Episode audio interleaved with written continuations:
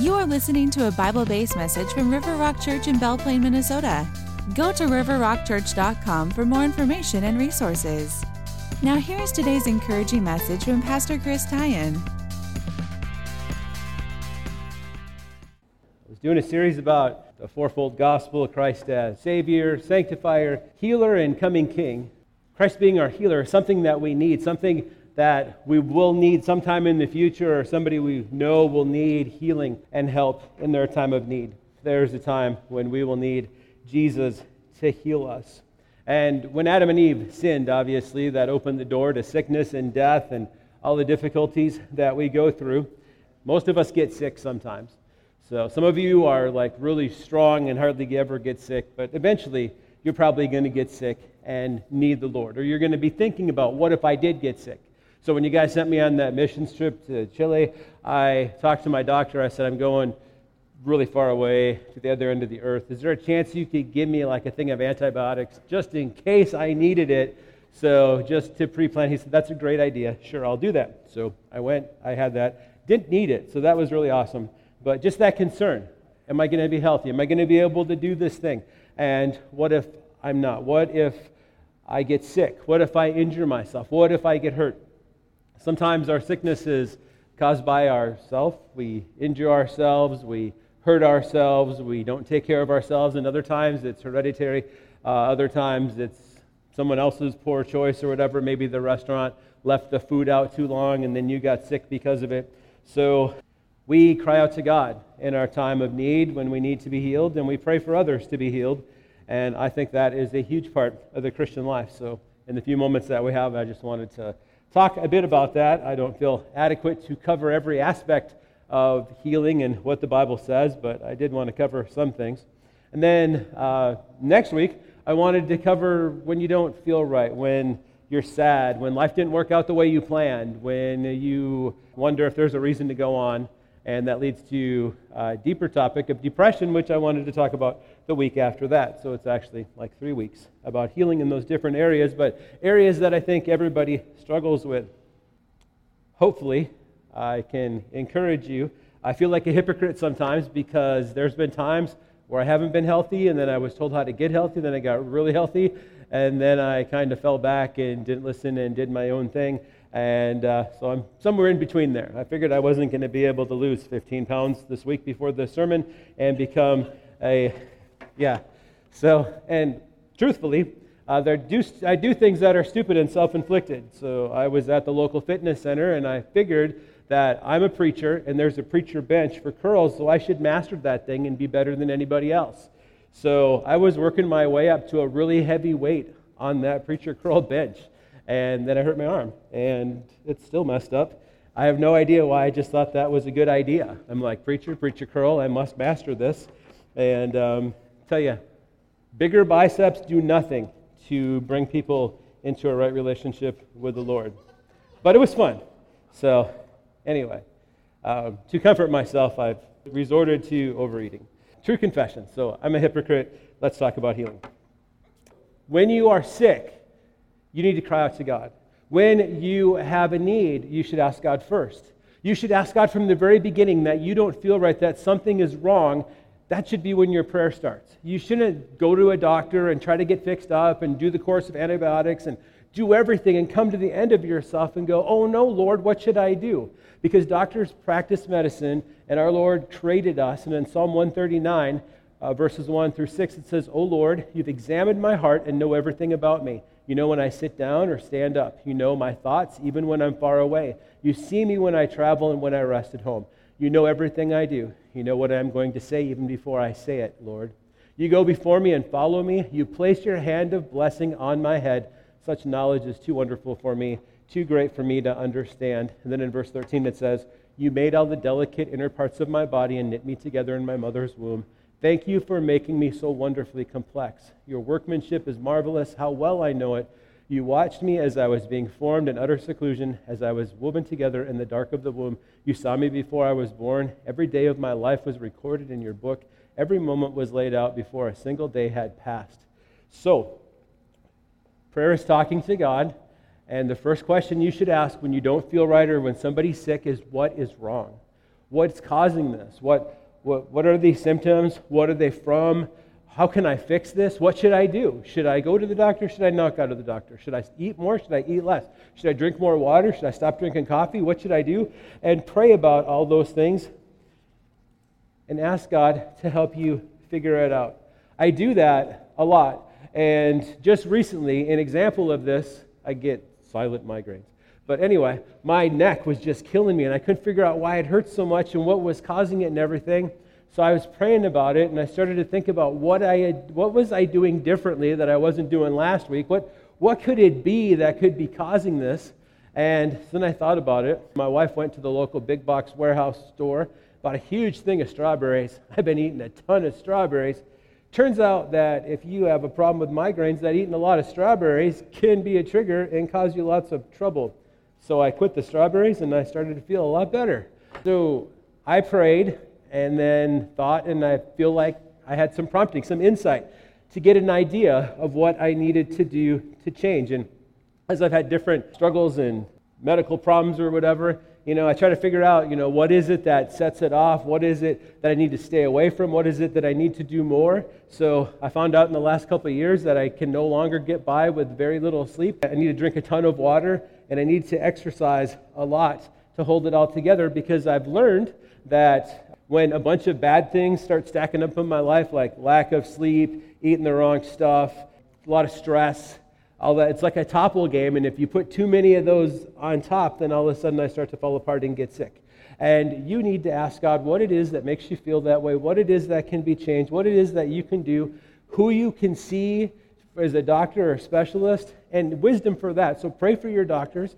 Uh, one thing I wish is that there was like a supreme doctor, commander that was all knowing and perfect that oversaw what specialists were prescribing. Because I had an experience where one specialist said, You should do this and you should take that. And another one said, And you should take this and you should do that. And I looked it up online at one of those drugs.com thing. And my wife, who actually works at the pharmacy, has input too sometimes.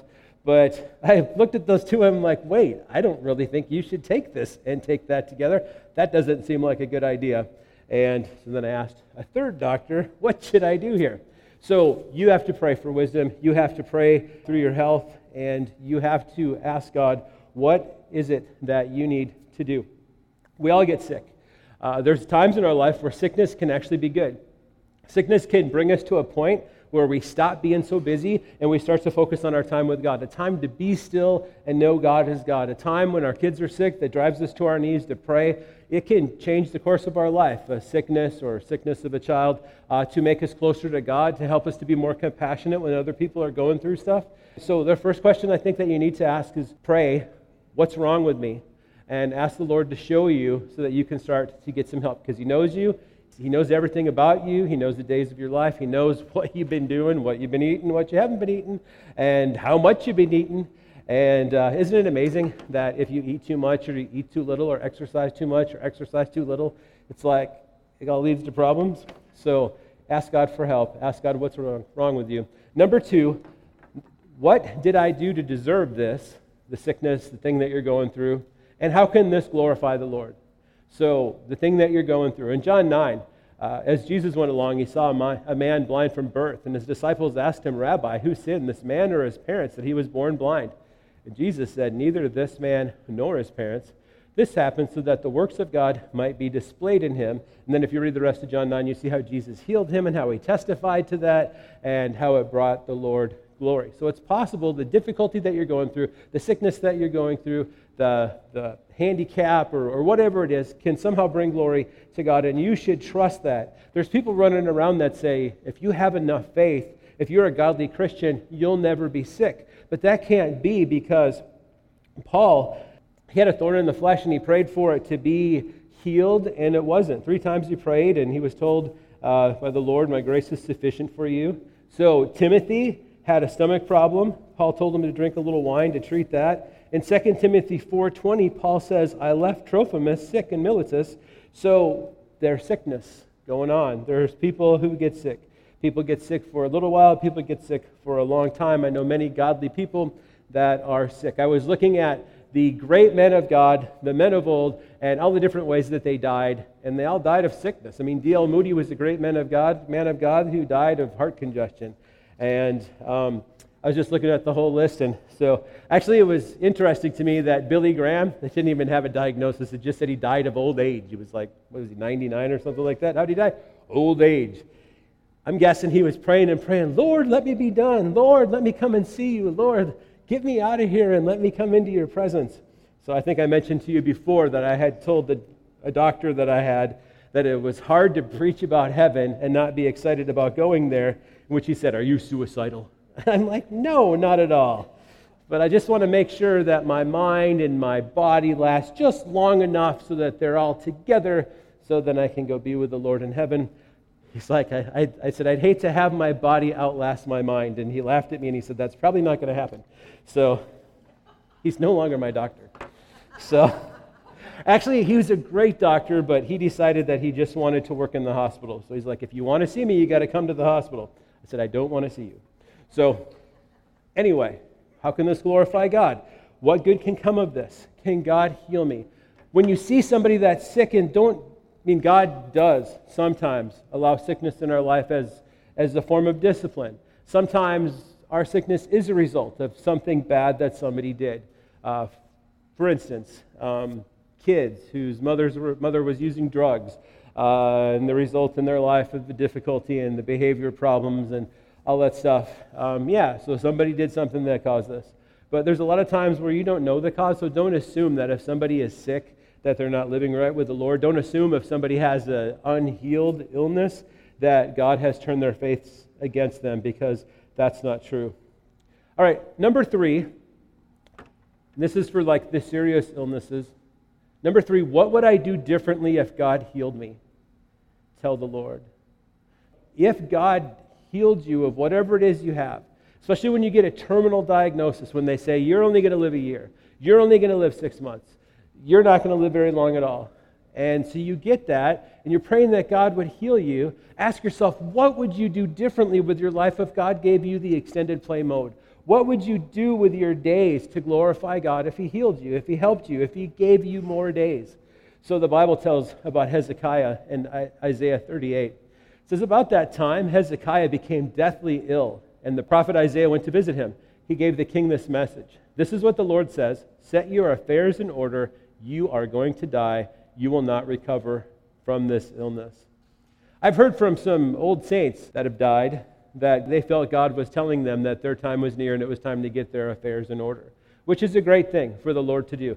I think it's a sometimes you suffer a bit while you're waiting to die, but when you know you're going to die, you have a chance to make peace with all those people in your life. You have a chance to set your uh, life in order. You have a chance to share all the secret passwords with the people that are going to be picking up the pieces afterwards, uh, list what your wishes are after you die, all those things. It is such a great thing for the people that are going to pick up the pieces after you go to be able to have that time with you. However, from a selfish standpoint, it is so much better to be driving your car and all of a sudden you're dead, or cooking yourself dinner and all of a sudden you're gone. One minute you're there, one minute you're not. Painless, quick, in, out. Great for you, tough for the people who are left behind. My grandpa and my father in law both died just immediately, suddenly, like that, and it was tough to pick up the pieces. So uh, people die in different ways, but here Hezekiah is told by the prophet Isaiah, Your time is up. God says, Get your house in order, set your affairs in order. You're not going to recover. So Hezekiah was godly overall, but if you read about him, he's really selfish. But when Hezekiah heard this, he turned his face to the wall and prayed to the Lord. He says, Remember, O Lord, how I have always been faithful to you and have served you single mindedly, always doing what pleases you. And he broke down and wept bitterly. So he heard the diagnosis and he didn't just give up. He just didn't give in. He just said, Well, I guess that's that. Instead, he's like, Wait, I'm not ready to go. So he prayed, God, please wait. Uh, heal me, help me. So God heard. And this mess, then this verse 4, then this message came to Isaiah from the Lord. Go back to Hezekiah and tell him, This is what the Lord, the God of your ancestor David, says I've heard your prayer and seen your tears. I will add 15 years to your life, and I will rescue you and this city from the king of Assyria. Yes, I will defend this city. And this is the sign from the Lord to prove that he will do as he promised. I will cause the sun shadow to move 10 steps backward on the sundial of Ahaz. So the shadow on the sundial moved backward 10 steps. So not only did he give him a promise, but he gave him a sign. And then um, verse 21 was a prescription that Hezekiah was supposed to follow. Isaiah said to Hezekiah's servants, Make an ointment from figs and spread it over the boil, and Hezekiah will recover. And then as you continue to read, uh, I think it's uh, the next chapter, you hear that Hezekiah uh, invited his friends over from Babylon and showed them all of his stuff, everything they had. And then his friends said, Hey, that's some pretty awesome stuff. I think we'll come back and get it in the future. The thing that I think is so selfish about Hezekiah is that he hears this message that um, his enemies are going to come take the stuff. Then he's like, Oh, well, wait, it's not going to happen in my lifetime. So that's good, right? So it's like, what about the people? It's crazy. That's in Isaiah 39. All right, so to glorify God is the number one thing that we want to do in our lives. So, what would we do differently? How would we serve the Lord differently? I was at another church where we had prayer meeting like we have on Saturday, and so it was a much bigger church, but still not a whole lot of people showed up at the prayer meeting. But there were two older guys always came to the prayer meeting, and the two older guys were both told sometime in their life that their days were numbered and they were going to die. So one had stomach cancer and one had something else and told that uh, they were going to die. And we got one guy's like, that was 15 years ago. I'm still here. I take prayer seriously. I want to honor God with the days that I have for my life. All right, number four, ask yourself, what do I believe about Jesus in healing? Search the word. When you apply God's word to your life and you ask God to heal you in prayer, what are you standing on? So, um, I had to be licensed first by the Christian Missionary Alliance. and Then I had to write all these ordination papers, and one of them was on what I believe about healing and on these verses. So these are some verses, two verses that some people promise you will be healed. They say, because, okay, Isaiah 53 5, he was pierced for our transgressions, he was crushed for our iniquities. The punishment that brought us peace was on him, and by his wounds we are healed uh, repeated again in 1 Peter 2.24, he himself bore our sins in his body on the cross so that we might die to sin and live sins and live for righteousness. By his wounds you have been healed. So in context, this is talking about spiritually healed. So yes, we will be healed eventually with our glorified bodies for eternity. Some say these verses are what you claim because God has given you your healing today. So you just need to, by faith, grab that. And if you have enough faith, God is going to heal you. They don't leave any room for the sovereignty of God in that. They say, You will be healed. These verses say, You will be healed. I personally believe that we'll get our glorified body in heaven. Uh, Re- Revelation 21 4, He will wipe every tear from their eyes. There'll be no more death or mourning or crying or pain, for the old order of things has passed away. And I believe that God still performs miracles and heals people and takes care of sickness and disease and pain and death, that God is still active in those. And the founder of the A.B. Simpson was sick unto death, and he prayed that God would sustain him, and God gave him strength day after day to serve. Uh, he wrote a poem about it uh, himself. It's real popular.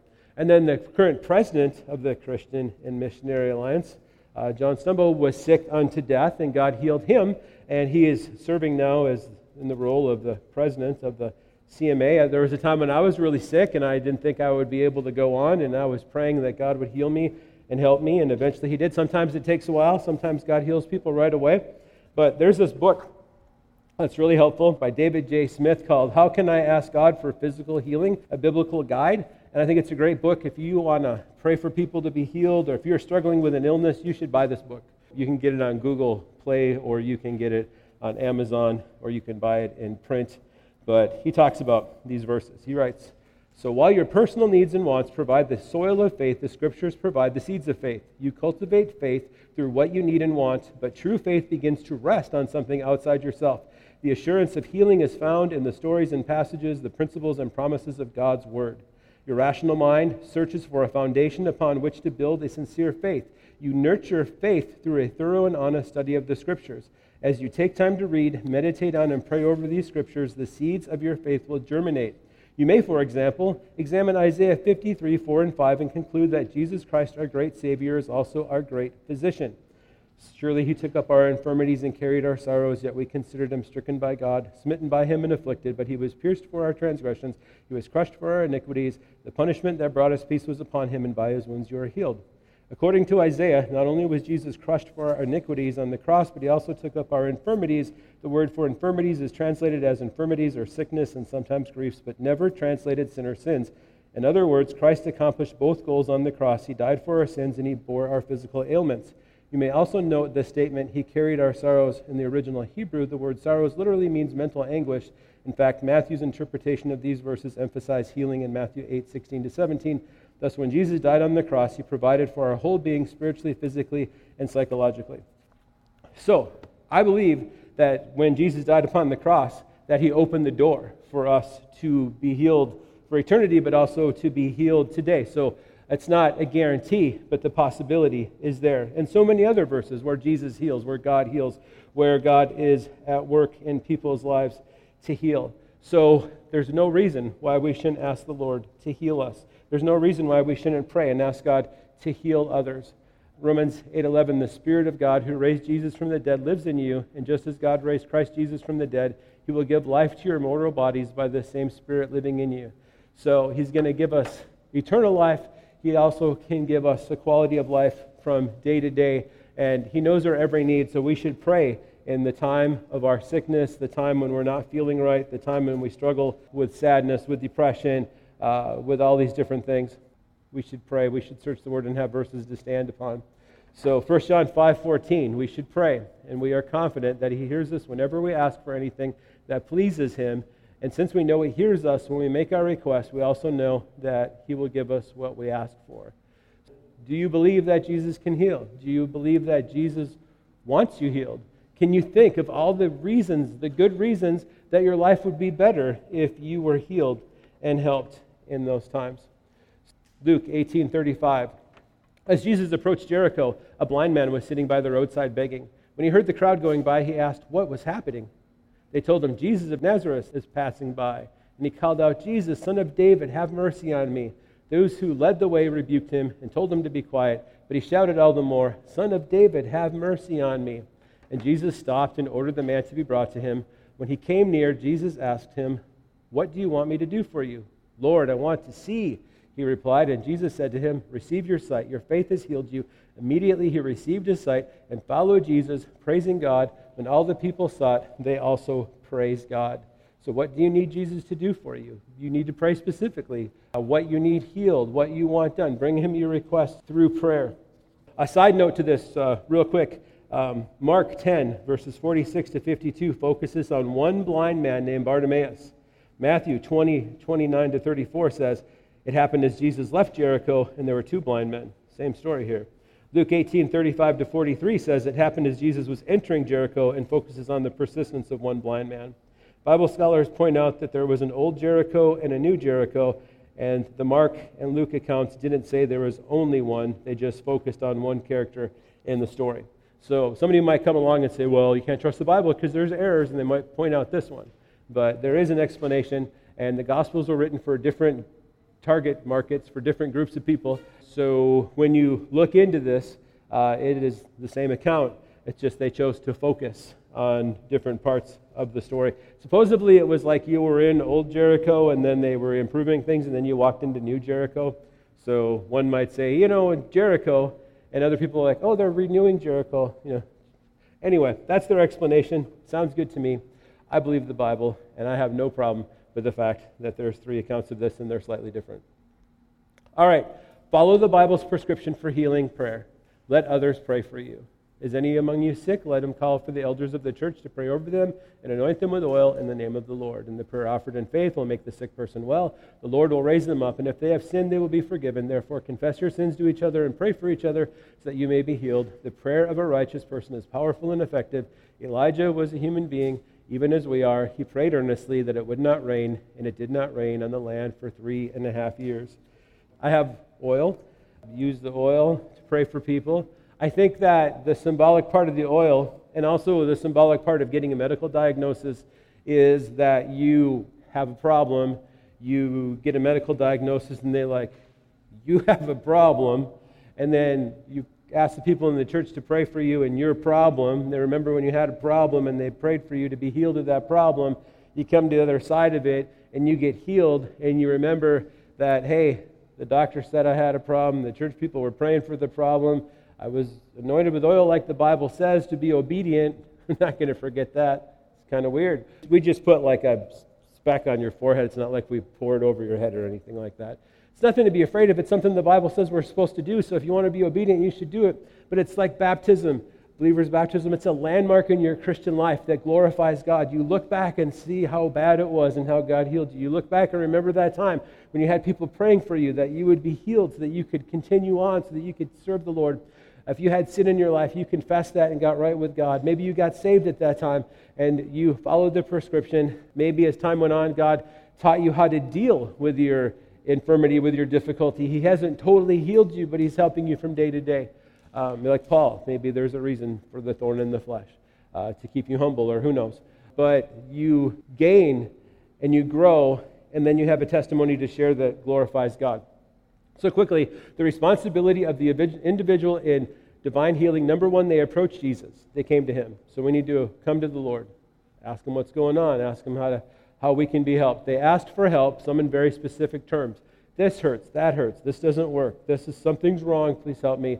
This is what I need you to do to fix me. Show me what it is if that's not it. They demonstrated humility and admitted unworthiness, so they came to the Lord and uh, just totally trusted in Him. They expressed faith in Jesus' ability or willingness to heal, and they respectfully obeyed Jesus' instructions. Uh, God does often use doctors. Uh, sometimes you need to follow those doctors' instructions. So it's foolish for you to get a doctor uh, to prescribe something and start off on those instructions and then quit taking it in the middle. And when you're trusting God for faith in healing, when you're trusting God, you should no way throw out your medication that you're on without asking a doctor first, because some of those medications, if you stop taking them, will make things even worse. So you want to make sure that you don't do anything crazy like that uh, don't one day wake up and say, oh, I'm just going to trust God, throw all your meds in the garbage, and then think it's going to be okay, because you might have just made everything worse. But you can pray that God will help you to get off of them. No one wants to spend a lifetime on medication. So, what a great thing to pray that the Lord will help you get off of them or find some kind of substitute or whatever.